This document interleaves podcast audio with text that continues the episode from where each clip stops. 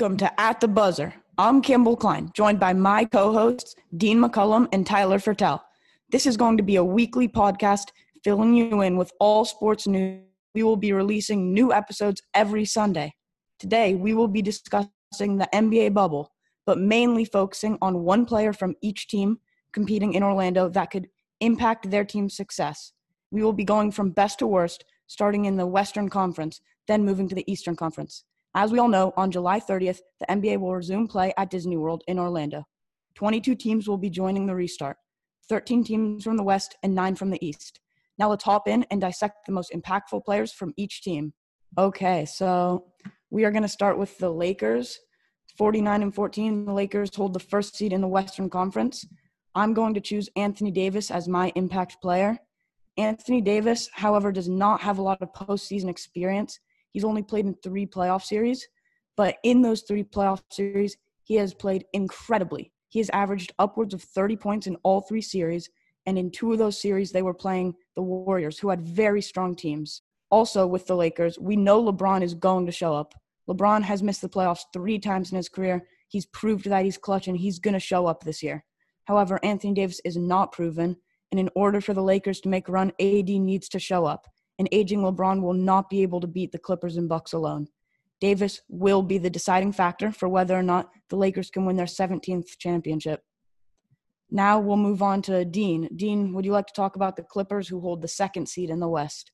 Yeah, so my impact player for the Los Angeles Clippers is going to be Paul George. Paul George has not gotten past the first round of the playoffs in four years. And the last time he did was when he was on Indiana he has to prove himself that he can be the same Paul George as last season's MVP candidate, Paul George. He has to play his lockdown defense because, as we all know, defense wins championships. Now that he is on a real title contending team, he must step up his game if he wants the Clippers to set themselves apart from other title contending teams. Now we'll move on to the Nuggets, who hold the third seed at 43 and 22. Tyler, want to choose an impact player? Yes. Uh, so my impact player for the Denver Nuggets is going to be Will Barton. He is the starting small forward for Denver. He has averaged 15.1 points per game with 6.3 rebounds and 3.7 assists. And all three of those stats are up from a year before, where he averaged 11.5 points, 4.6 rebounds, and 2.9 assists. So he's shown a lot of great improvement. And if he can keep it up, I think he will definitely be able to make a big impact on the Nuggets and their title chances to make it far in the playoffs. And he started all 58 games he played in the cutoff 65 game season. And Paul Millsap is on the downfall. And I don't know if Gary Harris is the type of player that will really be able to be that third guy behind Jamal Murray and Nikola Jokic. So if Barton can become the clear third man and stay healthy on the roster, I think that the Nuggets will be a dangerous team in the playoffs with Gary Harris and Paul Millsap rounding out their starting five and a solid bench. So Another impact player that I'm actually going to add for the Nuggets is Bol Bol, who didn't play a game for the Nuggets in the regular season because of injuries, but he played a little for their G League team.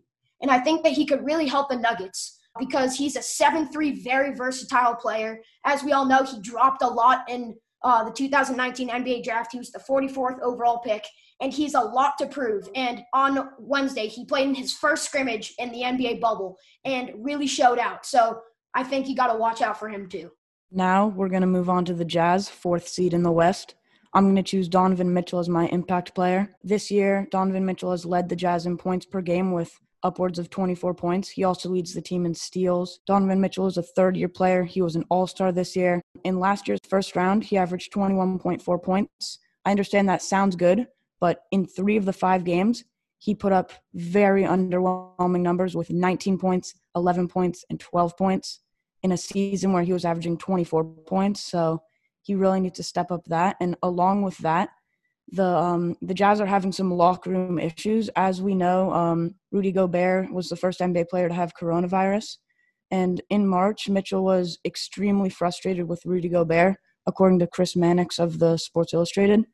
And Gobert has apologized multiple times but Mitchell continues to avoid questions regarding the situation. And I'm personally wondering if this tension between the teammates could ruin the team's chemistry and ruin their years of work. Now we'll go to the Thunder with the fifth seed. My impact player for the Oklahoma City Thunder is going to be Chris Paul. Chris Paul is now the number one scoring option on his team. Last time he was on a different team, he was on the Houston Rockets, and obviously he was playing with James Harden. So no more James Harden and no more Blake Griffin for Chris Paul. It's all up to him. CP3 is now in charge and must be the leader for the Thunder if he wants to lead them far into the playoffs. He must be a mentor for uh, the young players on his team, like Shai Gilgeous-Alexander. And team chemistry is what will help the Thunder propel themselves to playoff success. So Chris Paul needs to be a facilitator for the entire Thunder team. That's why I have him as my impact player for the Thunder. Now we'll move on to the Rockets, sitting at 40 wins, sixth seed. For the Rockets, I have two impact players because I think they're a very interesting team going to Orlando. So my two players for the Rockets are PJ Tucker and Russell Westbrook. So after trading Clint Capela to the Hawks in a three-team trade and receiving Robert Covington, the Rockets have played a small ball lineup with PJ Tucker at the center position. He is one of my most impactful players, along with Russ on the Rockets, because he's going to have to control the big men in the paint at six foot five, which is a challenge for everyone, especially his size. And Russell Westbrook and James Harden are definitely one of the best backcourt in the NBA. And the Rockets are going to rely on them for all of their points, and they have all season. Dropped an average combined 60.9 points per game before the suspension, the most between two players this year, and that is close to the top of the list of all time. One of the main keys to the Rockets' success is going to be Tucker. He's the only player on the not miss a game before the shutdown happened. He's averaging 7.1 points, 6.9 rebounds, and 1.6 assists, which is very similar to his stats last year. So his offensive stats haven't really changed um, between this year and last year. But except this year, he's going to have to play a very different role with this Houston team because there's no Clint Capela. And if PJ Tucker can find a way to limit the chances and scoring of big men, I think the Rockets' small ball offense could give them a chance to make it deep into the postseason. What the Rockets have missed in the years past in the playoffs is a second reliable scorer behind James Harden and that extra intensity, or as many people know it as, the Mamba mentality.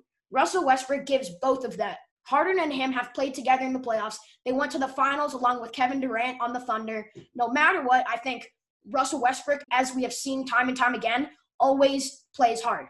And he arrived late to the bubble because he had COVID 19. But Russ sure hopes, and he probably won't be rusty to start the season. He possesses the ferociousness and the relentlessness Houston has been missing in the playoffs in the past. If he brings his never give up attitude and continues to be a good scorer and play well with Harden and the rest of the Rockets team, the Rockets could be a really dangerous and surprising team to face in Orlando. Now, my impact player for the 40 win Mavericks is Seth Curry. Yes, you heard me right. Seth Curry, not Steph Curry.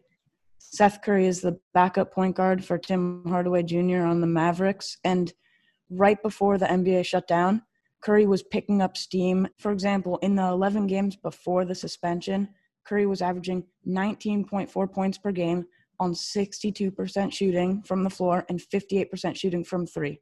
Obviously, Curry hit a major hot streak, and those sorts of numbers probably will not be containable during the restart, but any fraction of those numbers from Curry would be huge. Curry could easily be the spark the Mavericks need, and Curry could even be the one to take big shots at the end of the game. Now, we move to the Grizzlies, the eighth seed. So, my impact player for the Grizzlies is going to be Ja Morant. This might be a boring answer, however, but the Grizzlies actually have nothing to lose if they make the playoffs this NBA restart. They have an extremely young team with not much playoff experience, and the Grizzlies even being in the playoff race is totally crazy since ESPN predicted them to win only 24 games prior to this season. This is just an experimental season to see what this young team could do. If Ja Morant plays well, however, this Grizzlies team would be on a roll to secure a spot in the playoffs. Now we move to the Trailblazers, who are three and a half games out of the eight seed. So as we know, the Trailblazers are the nine seed right now. They're looking to make the playoffs, take over the Grizzlies for that eight seed. And so I think a big key to their playoff success or to even get to the playoffs is going to be center Hassan Whiteside. He's been a great addition to this Portland roster. He was traded to the Blazers from the Heat in a 14 trade for Mo Harkless and Meyers Leonard. He's having one of the best seasons of his career with 16.3 points per game, 14.2 rebounds per game, and 3.1 blocks per game, which is very, very good. He is a top five center in this league, maybe even a top three. So if he can continue to do the dirty work in the middle and continue to score and be a top rebounder and blocker in the NBA, the Blazers will definitely have a chance to upset some teams and get into the playoffs with new 2K cover Damian Lillard, shooting guard CJ McCollum, and a new looking Carmelo Anthony. It's Hassan's contract season, so he's sure going to want to perform well to try and get the big money. The return of Jusuf Nurkic will also help Whiteside make an impact because it will take some of the attention away from him giving, in my perspective, him a larger chance to do more. That is why Hassan Whiteside is my Blazers impact player. Now we'll move to the Pelicans, who are also three and a half games out of the eight seed. My impact player is going to be Lonzo Ball, who is the starting point guard for the Pelicans. Along with Steph Curry, who I previously talked about, Ball is hitting his stride right before the NBA suspension. And once Zion Williamson returned to action, Lonzo's stats took a huge leap in games Zion played in, Lonzo averaged 13.2 points, 8.4 assists, 7 rebounds, and 1.8 steals per game. I chose Lonzo as my impact player over Zion because Lonzo is a true playmaker and he makes all of his teammates better. If Lonzo can continue to knock down the three ball, he will become a huge threat on the offensive end. Lonzo could easily be the key to the Pelicans' success this restart.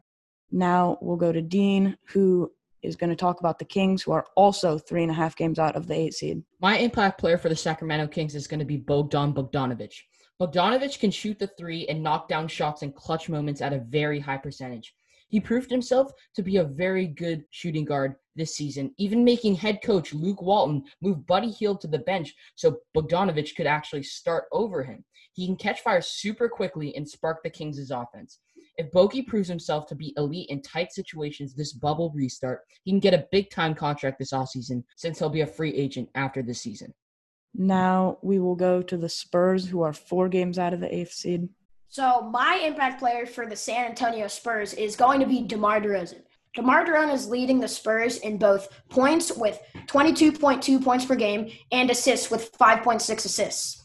LaMarcus Aldridge, the clear cut number two player on San Antonio, will be missing the Orlando bubble restart because of injury, which is a big blow for the Spurs.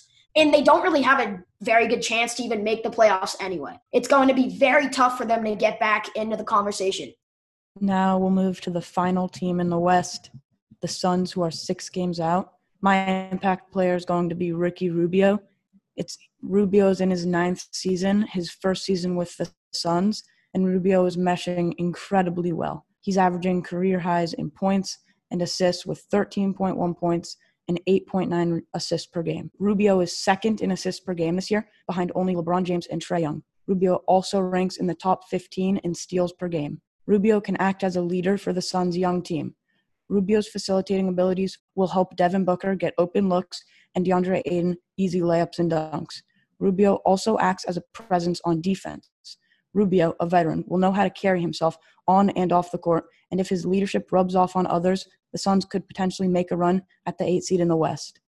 And now we'll move to the Eastern Conference. We start with the one seed Bucks, who are 53 and 12. So my impact player for the Milwaukee Bucks is going to be Khris Middleton. Giannis is going to be Giannis in the playoffs, meaning he's going to show up for sure, 100%. We all know he's going to put up great numbers, but Khris Middleton definitely has to step up his game. He needs to be the automatic second scoring option after Giannis.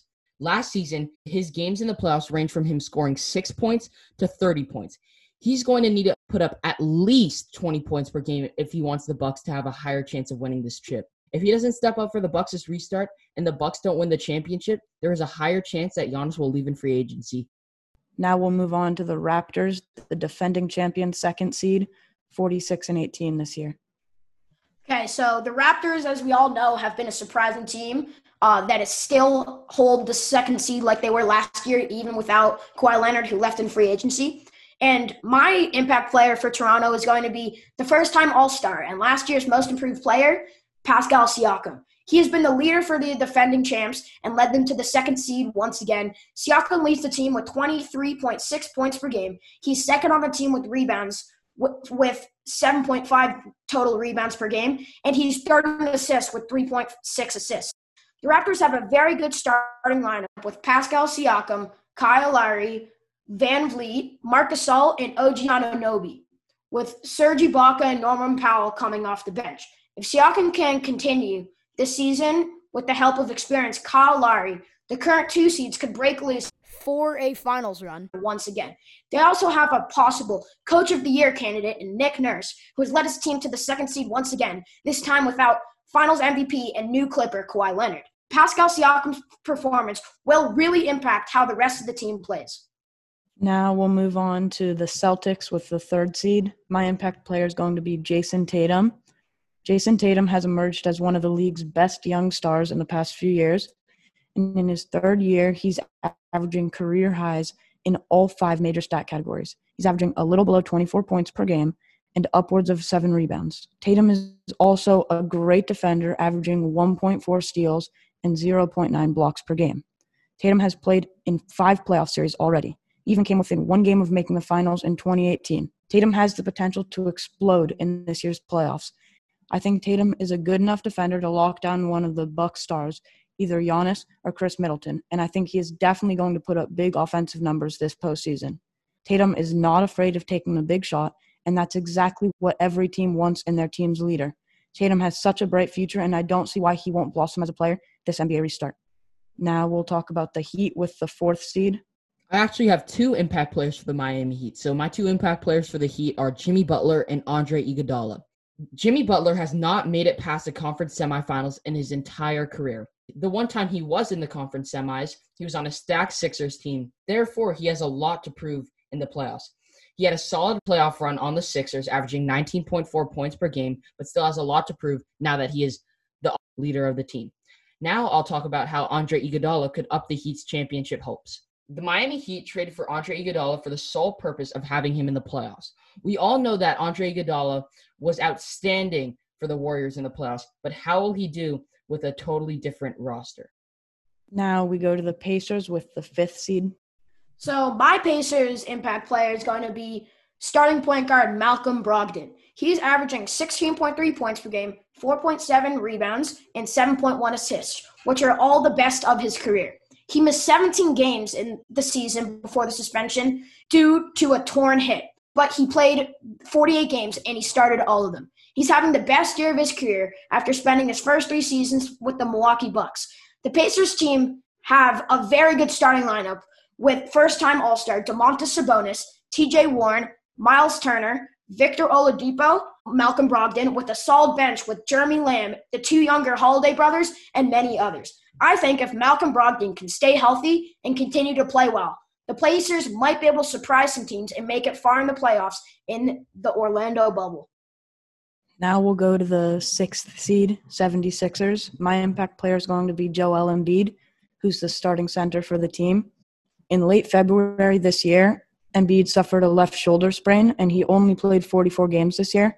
He still had a good year, but it was not the same level of performance as last year. Embiid averaged 23.5 points, 12 rebounds, and 1.5 blocks per game this year. And Embiid is going to be a huge impact on the 76ers because he's working to regain respect from the league.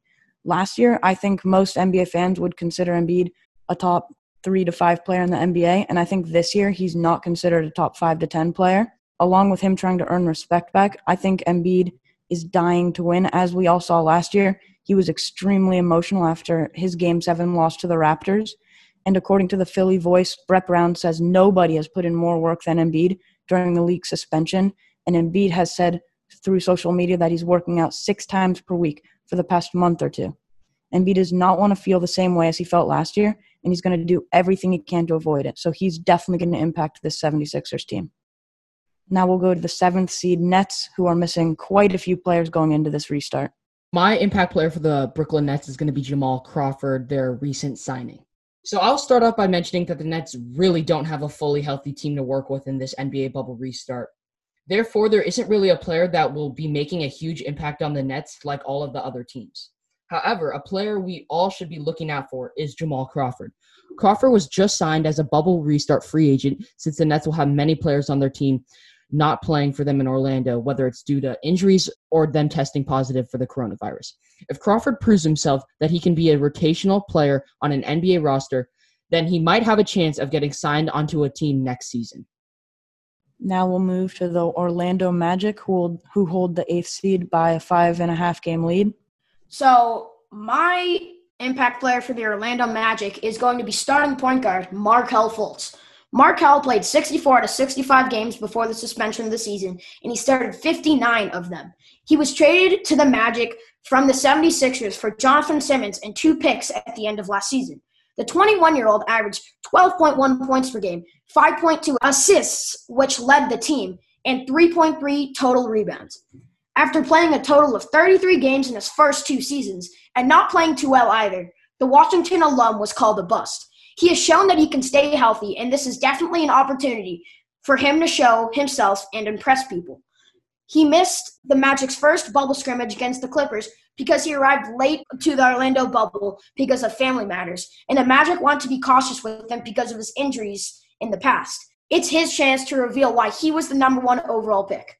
If Markelle Fultz can continue to score while being a good team player and compete with Eastern Conference point guards like Kemba Walker, Kyle Lowry, and Eric Bledsoe, he could be the key to a successful Magic team with Nikola Vucevic, Aaron Gordon, Evan Fournier, and Jonathan Isaac.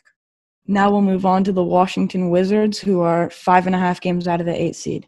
My impact player is going to be Rui Hachimura, who spent three years at Gonzaga all three years he made the tournament. And in one season hachimura was a freshman who didn't play a lot of minutes. Then his next season he was a key player that made the sweet 16 and then in his junior year he was the leader of that team who made the elite eight. And this all leads me to my main point. Hachimura has a lot of big game experience. He has played a lot of games in march madness and in the draft, Hachimura was drafted with the ninth overall pick. This year, along with the Nets, as Dean was saying, the Wizards do not have a fully healthy team as their two star players, John Wall and Bradley Beal, have suffered injury this year, and neither of them will be joining the team in Orlando. The Wizards really have nothing to lose this year, and Hachimura has a huge opportunity to further his game. It seems very unlikely that the Wizards will make the playoffs, but Hachimura is still thriving to prove himself as one of the premier young players in the league and I think Hachimura is going to take a big step this restart. Now that we've finished today's main portion, we will close the podcast with a developing tradition, the 24 second opinion segment, also known as the shot clock. Each host will have 24 seconds to give their take on a proposed sports topic. Today's question Who will have the best NBA career? Trae Young, Jayson Tatum, or Luka Doncic? Dean, 24 seconds on the clock, starting now. So the player I will be arguing for that ha- will have the best career out of Jayson Tatum, Trae Young, and Luka is going to be Luka Doncic. He's already a one-time All-Star, and he was Rookie of the Year last year, meaning he's in his sophomore season this season. He's averaging this season 28.7 points per game and almost a triple-double, averaging about eight and nine assists and rebound per game. He's already a budding young star, and by far you can just tell he has more talent than Jayson Tatum and Trae Young. He is an offensive threat. He's a complete offensive threat. He knocks down his threes when he can, and he is an oh, he is a decent defender. Unlike Trae Young, who is one of the worst defenders in the NBA. That's why I think he's going to have the best career out of the three. Now, Tyler, 24 seconds on the clock. So for me, I'm going to go with Jayson Tatum. Similar to Luka Doncic, Jayson was a first-time All-Star this year. He's very versatile. He's long, at six eight, and he's a really good shooter. And I think as the NBA becomes more of a shooter's league, Jayson Tatum's just going to become better and fit in more because as centers and forwards have to become better shooter shooters. Um, that uh, Jayson Tatum's already at there, and he's he shoots just like a guard. So I think as the NBA becomes more of a shooters league, Jayson Tatum will just become better. I will be timing Kimball Kimball 24 seconds on the clock to make your point starting now. I'm going to argue for Trae Young. Trae Young is an incredible offensive player. Trae Young was also a first time All Star this year. Trae Young has averaged 29.6 points this year. He's a fantastic shooter. I think we all know that Trae Young resembles Steph Curry, and I think he's an even better shooter than Curry. He's also a great passer. He's a slight defensive liability, but he's going to keep improving know, we all made good points for our players. I think it's a toss up between all three. I think any of them could really become great players of all time. That's all for today's episode. Follow us on Twitter at ATBuzzerPodcast Podcast and the platform you're listening on today to make sure you never miss an episode. Thanks for tuning in and see you next week.